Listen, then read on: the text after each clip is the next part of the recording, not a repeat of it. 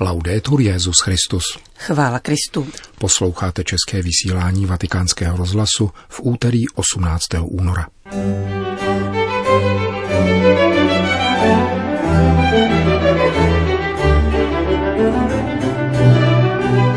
Nezapomínat, že milost je zdarma, kázal papež František při raním v kapli domu svaté Marty. Sixtínská kaple se představila ve své dávné nádheře. Křesťanů ubývá, ale kostely jsou stále plné, říká alepský arcibiskup Jean Clement Jeanbar v rozhovoru, který uslyšíte v závěru našeho dnešního pořadu.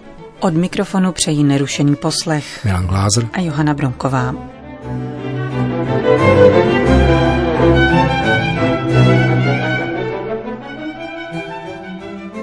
Zprávy vatikánského rozhlasu. Vatikán. Lékem na zatvrzelost srdce je paměť kázal Petrův nástupce při raním ši v kapli domu svaté Marty a vybídl k upamatování na milost spásy, jež osvěžuje srdce. Papež si vzal podnět z dnešního evangelia, kde Ježíš varuje učedníky před farizejským kvasem, ale oni mezi sebou uvažují o tom, že si na cestu zapomněli vzít chléb. Ježíš jim proto řekl, o čem uvažujete, že nemáte chleba, máte zatvrzelé srdce, Nevzpomínáte si, když jsem rozlámal pět chlebů pro pět tisíc lidí? Papež František pak vysvětloval rozdíl mezi zatvrzelým a soucitným srdcem. Pánova vůle je soucit. Milosedenství chci a ne oběti. Nelítostné srdce je modlářské, soběstačné srdce, jemuž je oporou na cestě vlastní sobectví a sílu mu dodávají pouze ideologie. Zmiňme čtyři ideologické skupiny Ježíšovy doby. Farizeje, Saduceje, Esény a Zelóty – Tyto čtyři skupiny se zatvrzelým srdcem prosazovali plán, který nebyl boží. Neměli místo pro boží plán. Neměli místo pro soucit.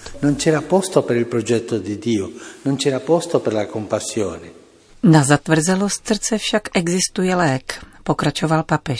Proto dnešní evangelium i mnoho míst v Bibli odkazuje ke spásonosné moci paměti, která otevírá srdce. Quando il cuore divenne indurito, quando il cuore si indurisce, si dimentica. Když se zatvrdí srdce, je zavilé a zapomíná. Zapomíná na milost spásy. Zapomíná, že milost je zdarma. Zavilé srdce vede k rozepřím, válkám. Vede k egoismu a deptání bratra. Nemá totiž soucit. Velikost poselství spásy spočívá v tom, že Bůh s námi má soucit – jako reference v Evangeliu vrací, že Ježíš měl v nějaké situaci či s někým soucit. Ježíš je soucitem Otce. Ježíš je pro každou zatvrzelost fackou.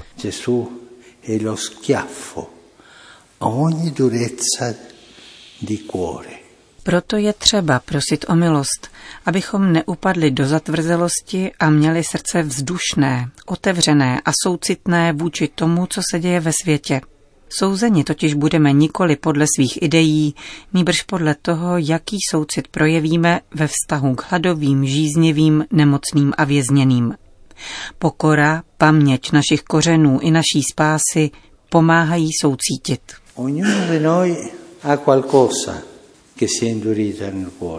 Každý z nás má ve svém srdci něco zatvrzelého. Upamatujme se, a pán ať nám dá srdce čisté a upřímné, jak jsme prosili ve vstupní modlitbě dnešní liturgie, abychom byli jeho důstojným příbytkem. Do zatvrzelých srdcí pán vstoupit nemůže. Do ideologizovaných srdcí nemůže vstoupit pán. Jedině do srdcí, která jsou jako jeho srdce, do soucitných srdcí vchází pán. Do srdcí, jež mají slitování a jsou otevřená. Kéž nám pán daruje tuto milost. Che il Signore ci dia questa grazia. Končil papež ranní kázání v kapli domu svaté Marty. Vatikán. Papež František se připojil k zahájení jubilejního roku, který oslaví z té výročí založení kostarické církevní provincie a učinil tak listem, v němž zdraví kostarický klérus, řeholníky a lajky, kteří se tuto neděli zhromáždili ve třech hlavních kostarických katedrálách, kde se otevřely svaté brány. Svatý otec děkuje pánu za všechny plody, které kostarický národ obdržel v minulém století a duchovně povzbuzuje všechny jeho věřící. Mějte na paměti milosrdnou lásku našeho Pána Ježíše Krista, z níž příští veškerá pravda, dobro a krása, aby lajci i zasvěcené osoby neúnavně pokračovali v evangelizační činnosti, nesli všem lidem, a to zejména vzdáleným a nuzným, radost z Evangelia a vydávali pravé svědectví o křesťanském životě v různých odvětvích společnosti, píše svatý otec. Papežský list se uzavírá prozbou o mateřskou ochranu Pany Marie Andělské, patronky Kostariky.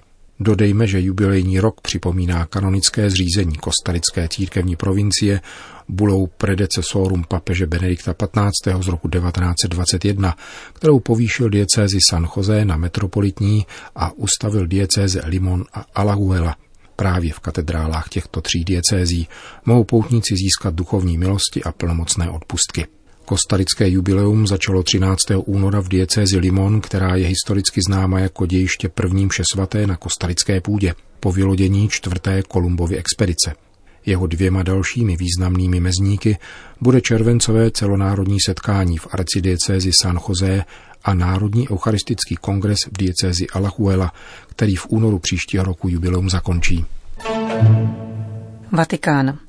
Deset goblénů s výjevy ze skutků apoštolů zdobí v tomto týdnu stěny Sixtínské kaple. Jejich předlohy vytvořil Rafael Sancio, od jehož smrti uplyne 6. dubna 500 let a utkány byly v bruselské dílně Pietra van Elsta. Poprvé se vzácné nástěné koberce objevily ve velké kapli apoštolského paláce o svatoštěpánské noci v roce 1519. Rafaelovi tehdy zbývaly pouhé tři měsíce života. Dočkal se však slavnostního zavěšení tapisérií z příběhy ze života svatého Petra a Pavla pod Michelangelem vymalovanou klenbu. Návštěvníkům vatikánských muzeí se tak nabízí vzácná příležitost k návratu o půl tisíciletí zpátky. V posledních letech nebyl Rafaelův cyklus nikdy vystaven pohromadě a na původním místě. Hovoří Barbara Jata, ředitelka papežských muzeí.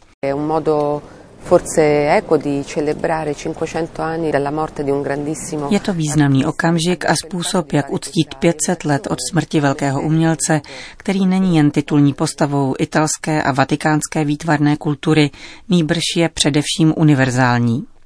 Připravili jsme proto tuto historickou evokaci a umístili jsme tapisérie vytvořené podle Rafaelových kartónů na místo, pro které byly v roce 1515 zadány a kde byly od roku 1519 zavěšeny. Jde skutečně o teologické a vizuální završení oné nádherné vizuální katecheze, kterou je Sixtínská kaple zachycují skutky apoštolů, příběhy Petra a Pavla, umístěné nejen pod příběhy ze života Krista a Mojžíše, ale také pod Michelangelovy scény z Geneze na klenbě. Jediné, co si návštěvník musí odmyslet, je freska posledního soudu, kterou Michelangelo vytvořil o dvě desítky let později. Zcela jisté není ani to, zda dnešní instalace opakuje původní umístění stranově správně – Doklady o tom se totiž nezachovaly. V každém případě však můžeme mít na paměti slova Parise de Gracis, ceremoniáře papeže Lva X., který prohlásil, všichni se zhodnou na tom, že není na světě nic krásnějšího než Sixtínská kaple, ozdobená vedle všeho ostatního také goblény, dodává Barbara Jata.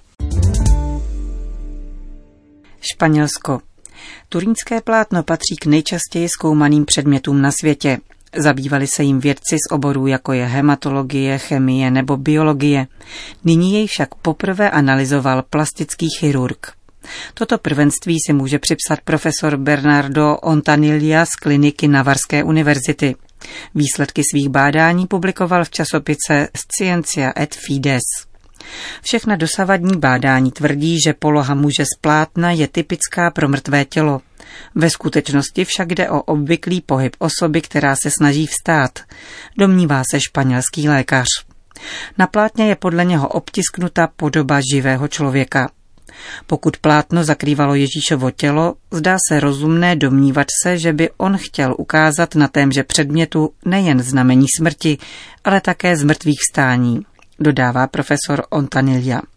Poloha těla ukazuje první počáteční gesto zvedání se, pokračuje chirurg a svědomím, že výsledky jeho zkoumání mohou vyvolat polemiky, ujišťuje, že své teze může vědecky doložit.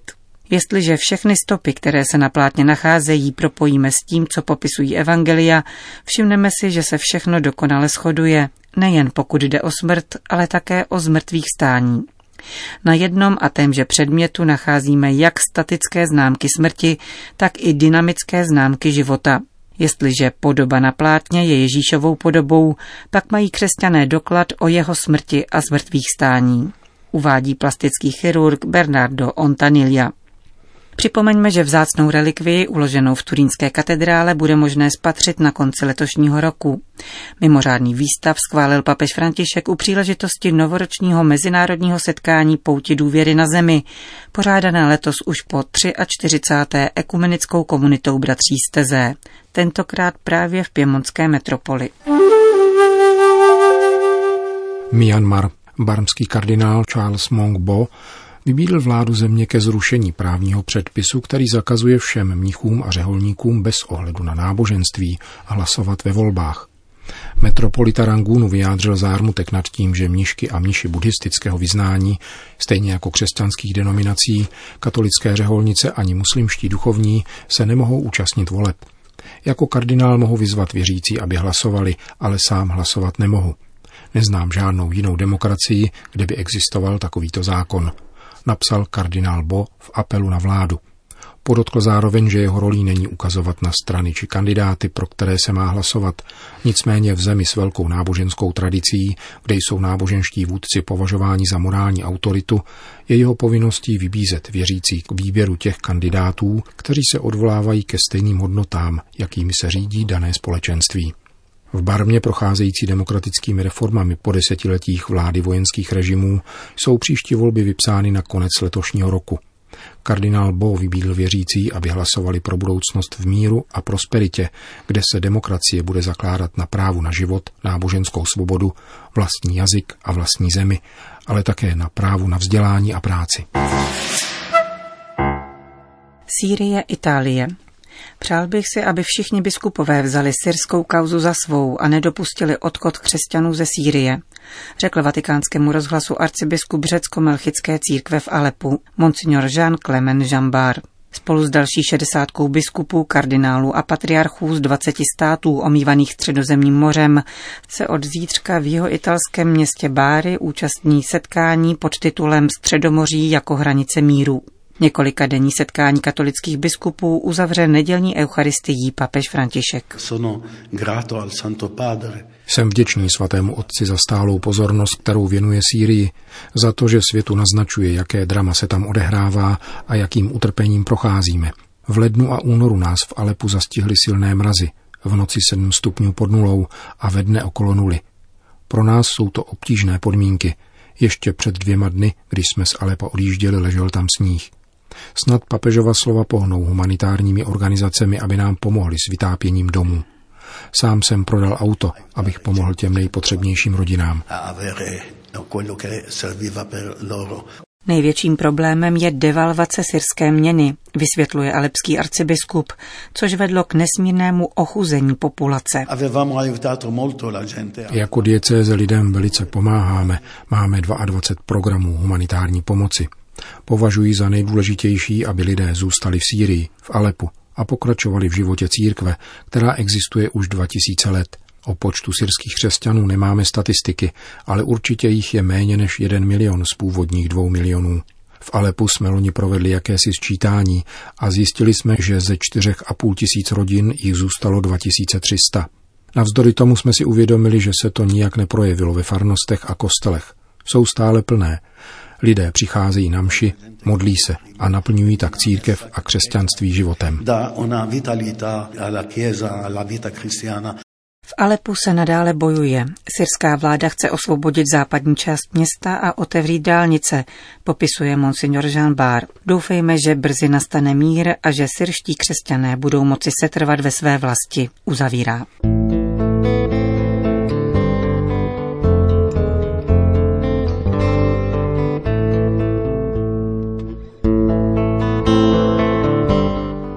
Končíme české vysílání vatikánského rozhlasu. Chvála Kristu. Laudetur Jezus Christus.